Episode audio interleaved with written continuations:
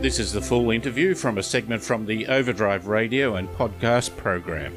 For more information, go to drivenmedia.com.au. Most car companies now have a new measure of how good their vehicle is. It's not just the power of the engine or the speed or the acceleration, it's the amount of screens that they have in front of the driver and and to some degree the passenger as well. There's those on the dashboard, there's those in the center console, the infotainment system, and the heads up display.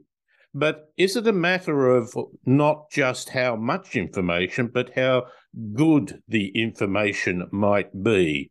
To talk about that, we have on the line our good friend from Gay Car Boys, Alan Zurvas. G'day, Alan. G'day, David. How's tricks? Pretty good. And so I really want to ask you the question is it not a matter of size, but what you do with it in terms of the screen? I've always said that, David, and not just the size, but the noise. If the car's got a bong at you, it's got to tell you what it's bonging about. That's the point, isn't it? It's the communication of it. Now, you would raise a point too that you don't want it be, to be too alarming, do you?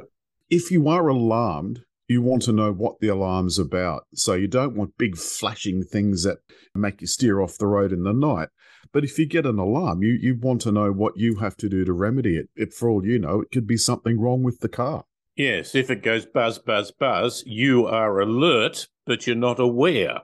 You don't know what to do about it. Now, you've been driving a, new Polestar performance model. We'll come to that. But you had a problem with a noise from it. What was that? Well, I thought it was another noise that was one of those unexplained things in cars, you know, a seatbelt rattle or a dashboard rattle or whatever. It was incredibly high pitched and oscillated. Couldn't work out what it was. It took about an hour, and I finally, as a last resort, tried all the window switches and the passenger window must have been down a fraction of a, of a millimeter, just enough to allow a whistle and the window to vibrate. And uh, yeah, it was uh, it was it was extraordinary. I've never heard anything like it. But I didn't know what it was, and there was no warning, and I, it didn't sound like it was coming from you know a natural something from the car, and I was afraid there was going to be something fall off. It was hard to identify what it really meant. What did it sound like? A very, very, very mad bird. so high pitched, it was a high pitched chirp. That's what it sounded like. I had the situation I think I may have mentioned in the past of driving a Peugeot convertible. And this is a little while ago. I hopped in the car, drove it, and it started beeping at me. I couldn't work out what was wrong. I got out and slammed all the boot and the doors shut and even the bonnet, checked that was right. Eventually rang up Peugeot and they said, Have you checked that the convertible, the roof, was fully back in position? Now, the kids have been playing with it, I guess, not while it's on the road, of course, but while it was parked. And of course, that was the problem. It hadn't clicked that final bit into uh, locked position now, it's nice to have the warning, but when you didn't know what it was about, it was frustrating to say the least. I had the same problem. And do you remember those old uh, IS Lexus convertibles, you know, probably 10, 12 years ago? Hmm. And I had the same problem with it. It kept saying roof action or something not complete. And I tried it both ways and it still wouldn't complete. So it turned out that I had to open the roof all the way up and then close it all the way down again. You couldn't just hit it a little bit. That's the equivalent of IT turn the machine off and on again, isn't it? it? It was almost like something had folded in a way that it shouldn't have and was preventing it from closing. And just trying to force it down further wasn't uh, wasn't getting me anywhere. But either way, I was amused, and it took about an hour to sort it out. It didn't occur to me to open the roof right up. Do we need to take an approach with the screen space that we now have available, similar to those message signs that we have on major roads, which give a descriptive message, perhaps not quite enough, but sometimes enough, and certainly gives you an indication of saying accident ahead? And so we have the same idea about screens where they don't just flash a little symbol, which you've got to try and work out what that symbol means, but actually with digital screens, start putting up a sentence that gives you an idea, far more accurately points you to the problem. Well, I think that's a good point, but there are screens that already do that on startup. So they put up a big message saying that the driver must pay attention to the road and not the screen or something along those lines, and they will not proceed unless you press OK. Now, if you keep getting the same uh, same message and you just have to press OK to clear it, it becomes habit to just press it without reading it. Yeah. So I, I think like we've been in cars, for example, that warn you about cameras or that warn you about speeds or that warn you about school zones. Once might be sufficient, but if you drive around the city, you get it every few minutes, it becomes annoying. So there's a balance between the amount of information and at what stage does that information become an overload and you it annoys you so much you simply can't look at it anymore. That's a classic of the truck driver who keeps getting beeped at it to the point of distraction and frustration so you turn it off. There's the same principle in trying to talk to children. And many adults. One might argue the Polestar has a system that both links to and is uh, centered around the familiarity of Google. Does that help? It does help, and I think it helps in a couple of ways. So when I get into a, a Polestar or indeed a Volvo, I sign into my Google account, and the operating system, the, the interface between the driver and the, the car is Google. It's a Google Auto OS. So, not Android Auto, it's a Google operating system. So, for example, there's no radio as you recognize it. There's no, everything is apps. So, if it's app based, like it is on your phone. So, if you have an iPhone or a, you know, some sort of Android phone, the the way this works computes in your mind already and you just have to know that you, you you'll swipe a certain way and you get used to that after a couple of minutes or you just uh, go to the home screen and that's where all your apps are, including things like radio, Google, and your maps. And the maps, the navigation system, is Google Maps. Hmm. So it's it's extraordinarily useful. And if you use the Google system that's inbuilt, it will navigate you, say, to a charger in this case, and prepare the car for fast charging. As you know it was an expression you used, and that becomes critical. Now, for example, people may not be familiar with Google. I wonder, given digital technology, whether we might not have options of the old fashioned car that as you know it, well, there's a button for radios, or there's there's a, a, screen equivalent of a button that you know looks like a button. That maybe there's an opportunity for you to not only personalize it, but perhaps have a number of standard approaches to looking at how you interface with the car. Absolutely. Well, in fact, I mean, you raise a really good point. I watch a lot of those car shows on TV. You know, the do up car shows, whether it's classic or uh, you know some some of them convert a classic car to an electric car or whatever. And in one of them, they've put in a driver's instrument cluster that is identical to the one that's there in look, but in fact, it's just a flat LCD screen. But it looks exactly like, and I think it was in an old Volvo or you know something like that, an old sports car perhaps but it looked exactly like what was there. So there was no reason why you couldn't press a button, for example, on the center console and say classic radio.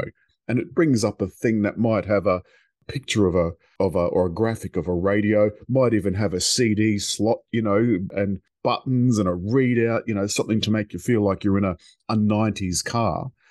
That might be a bit of fun. I mean, why not? It's a computer, it can display anything it likes. The instruments, for example, could display a traditional dashboard.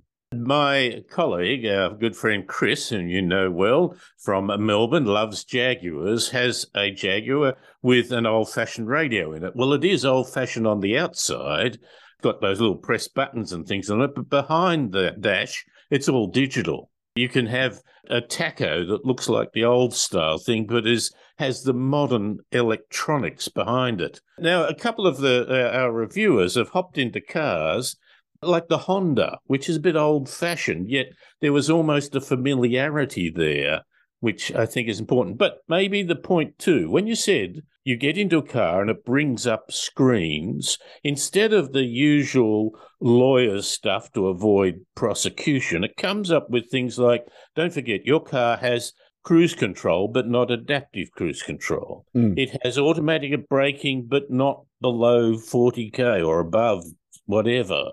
just a few little points, or, or even a button that says press this if you want to understand the, the key features or or whatever. We're coming better at putting a driver's manual on the screen as well, not to be looked at while you're driving, but to be able to be searched much quicker when you're perhaps sitting there getting used to the car before you take off. Absolutely right. And I think the other thing is that we've we can't underestimate the importance of voice control. So you don't have to touch a button of any description. But if you were going down the, the road and you were getting a bing, the car's got a microphone. Why can't you say, hey, hmm. whatever the car is, what is this noise? Oh, okay. Really? And it would identify that with an appropriate warning symbol that's in the car. And it might say, because it's got a built in owner's manual, the problem is you've got to stop to use it. Hmm. And it might say, according to the owner's manual, this is the low washer water warning button or something along those lines. Why can't it do that? It's a computer, it's got a microphone, it's got ears, and it's got a mouth. Why can't it speak to you? It might answer you. It is your children in the back who are clearly spoilt, and so get your act together. now, Volkswagens have quite a lot of voice control, even to the point of put the windows down or change the temperature for the passenger, things like that. Yes, uh, and the Volvo and Polestar equivalent, of course, does the same thing. But one of the discoveries I made was that the Polestar wouldn't wind the windows up and down, which is something that you might want to do, I guess, if you wanted all the windows up or or whatever, and your switches weren't working for whatever reason. Other than that, I can't think of a reason you'd want to do it. But you can just say, "Hey, Volkswagen, wind up all the windows." and it'll wind up all the windows. The Hyundai group, you can set it so that it will, for example, close. It uses a smart system to identify a tunnel coming up, it'll close outside air. You can also do that by voice. You can say close the outside air or turn on recirculate. So there are things where one of your pet hates with these LCD systems is that you have no muscle memory. So you can't reach over for a button. Mm. There's no volume button or there's that. That's one of the things that annoys you when you get into a car. You can't find the damn mute button. That should all be able to be done by voice. And I think that's where, you know, that you could set to start up on very low volume, regardless, so that no matter who was in the car before you, that it starts on low volume to get into a car and it comes up at medium to what it feels like high volume, yes, if I can't hit a button quickly, I'm distressed to start with, and that's not helpful. The Polestar, which of course is the Swedish electric vehicle company, I was driving one up the highway, and for some reason, I think there was a sudden downpour. The screen in front of me on the inside fogged up intensely to the point of great danger. And, you know, I hadn't thought about how the heck do I turn on the demister? Mm. Now, in the old car, you know, it's got a little symbol, square if it's the back demister, and it's got a rounded top if it's the front demister. I didn't know. Now, my wife, of course, who's wonderfully practical, said wind the windows down. But there was that period of sheer panic. Yeah. Where I didn't know what to do you may remember our old uh, our old situations that we used to cope with that, but it was something that I stumbled over and therefore put myself in even more danger. That's right. Well, what there are two things you could have done. You could swipe up from the bottom, and that brings up the climate menu on the center console, or you could just have said, "Hey Google, maximum windscreen defrost." Oh, oh, hold on, hold on, hold on. Sorry, sorry. Hey Google, stop. Sorry. Uh, hey Google, cancel. I don't know if you could hear that in the background, but it was reading me out. It's brought up this thing on the screen. That's very so. So in the videos now, I I say, "Hey Siri" or "Hey Google," very very softly, because the commenters would say, "My house is now going bananas." And there's a there's a technical show that I watch where they frequently demonstrate home devices and home control. So there's Alexa, Google, Siri, you know, all of those sorts of things. And they might test one brand against another. And if you have more than one brand, then you've got all of the house erupting into, you know, you've got your phone doing something and the home control doing something. It's just incredibly frustrating. Isn't that typically the problem then that the modern car home situation can do a lot of things for you automatically that you might not want them to do. That's right. The only redeeming feature with the Volkswagen system one time, I tried to say cancel, and it said the nearest golf clubs uh, here and here. And I said, no, no, stop. And it, it went back to the same message. And then I uttered a profanity and it said, We are cancelling. But perhaps we need to recognize, we need facial recognition that when you sit in the car, and, and they're talking about doing this, of assessing what sort of mood you're in. David, you're obviously stressed. Let me go through this quietly. Um, let me make sure that the radio is down and all the windows are up, and uh, the, uh, let me just cool the car for a moment.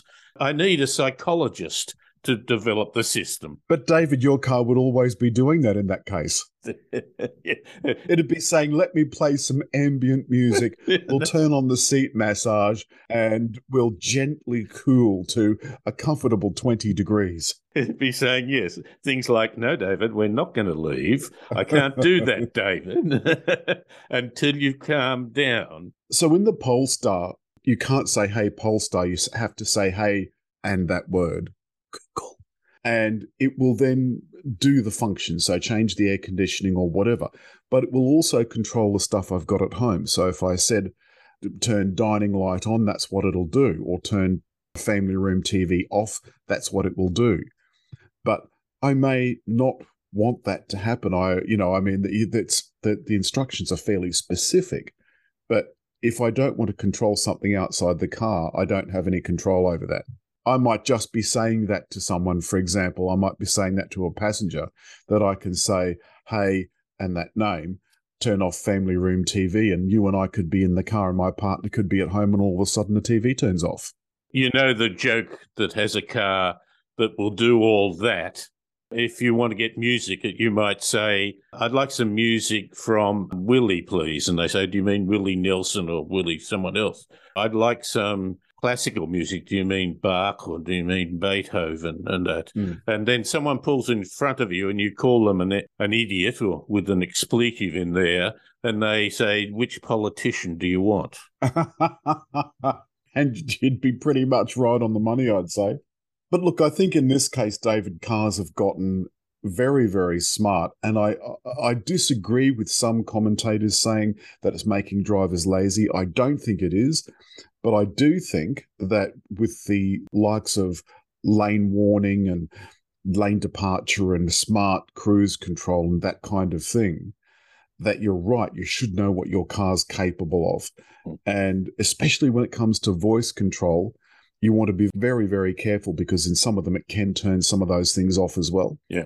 So, for example, you know, I wanted to turn the lane control on and I said that to one of the cars and it turned it on for me but I don't want to accidentally turn it off. Yes. I spoke to Professor Mike Regan about this. Voice control's fantastic until it doesn't work well. Mm. And if it doesn't work well, you end up shouting at the steering wheel. It might not be where the microphone is, but you you know, you think it might well be. Now the Polestar, it was the performance car. Is uh, it true to its name? By God, David, it is an absolute weapon. I went up the old Pacific Highway to our usual spot with a superbike following me that could not keep up. So there's very little body rolling corners, 4.7 seconds to 100, 300 kilowatts. You know, it's it's it's absolutely wonderful, but getting in and out of the back seat was diabolical.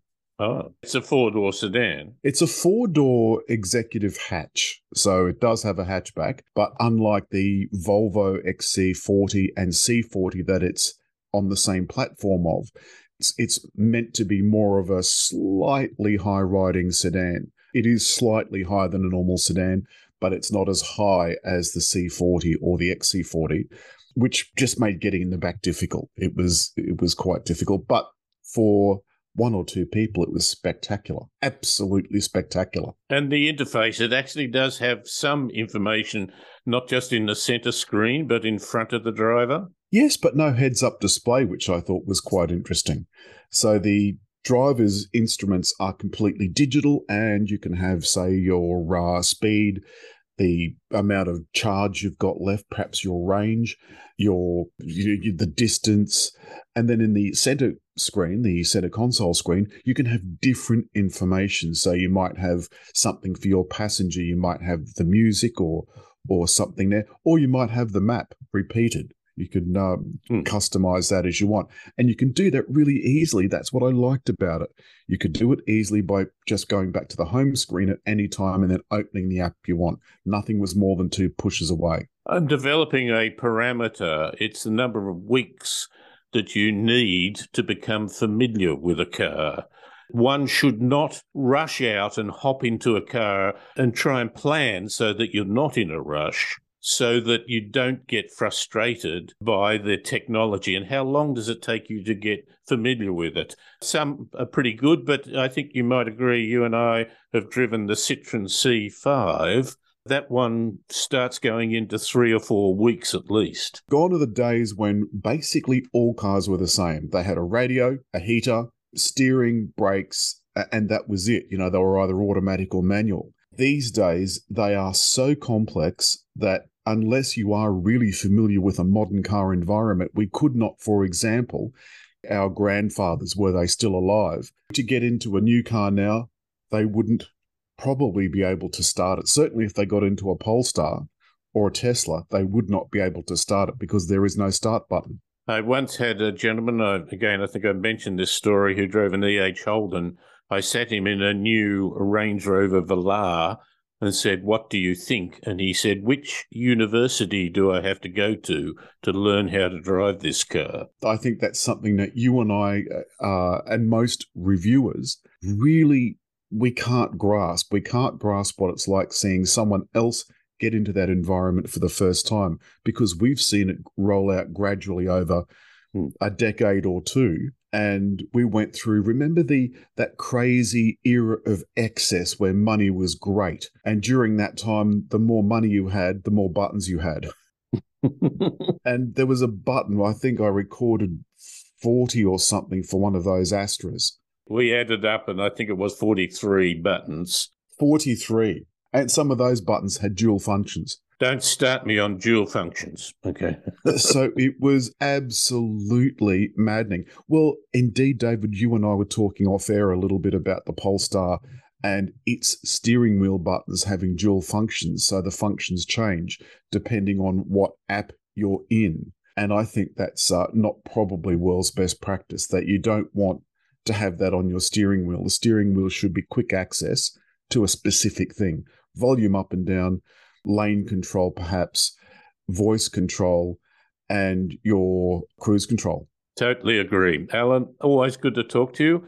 I appreciate your time greatly. Thank you very much. Thanks, David, as always. And that's Alan Zurvas from gaycarboys.com, who has a wonderful perception about uh, driving a car, not just in terms of the old revhead reviewer, but in terms of the modern person adapting with the human machine interface.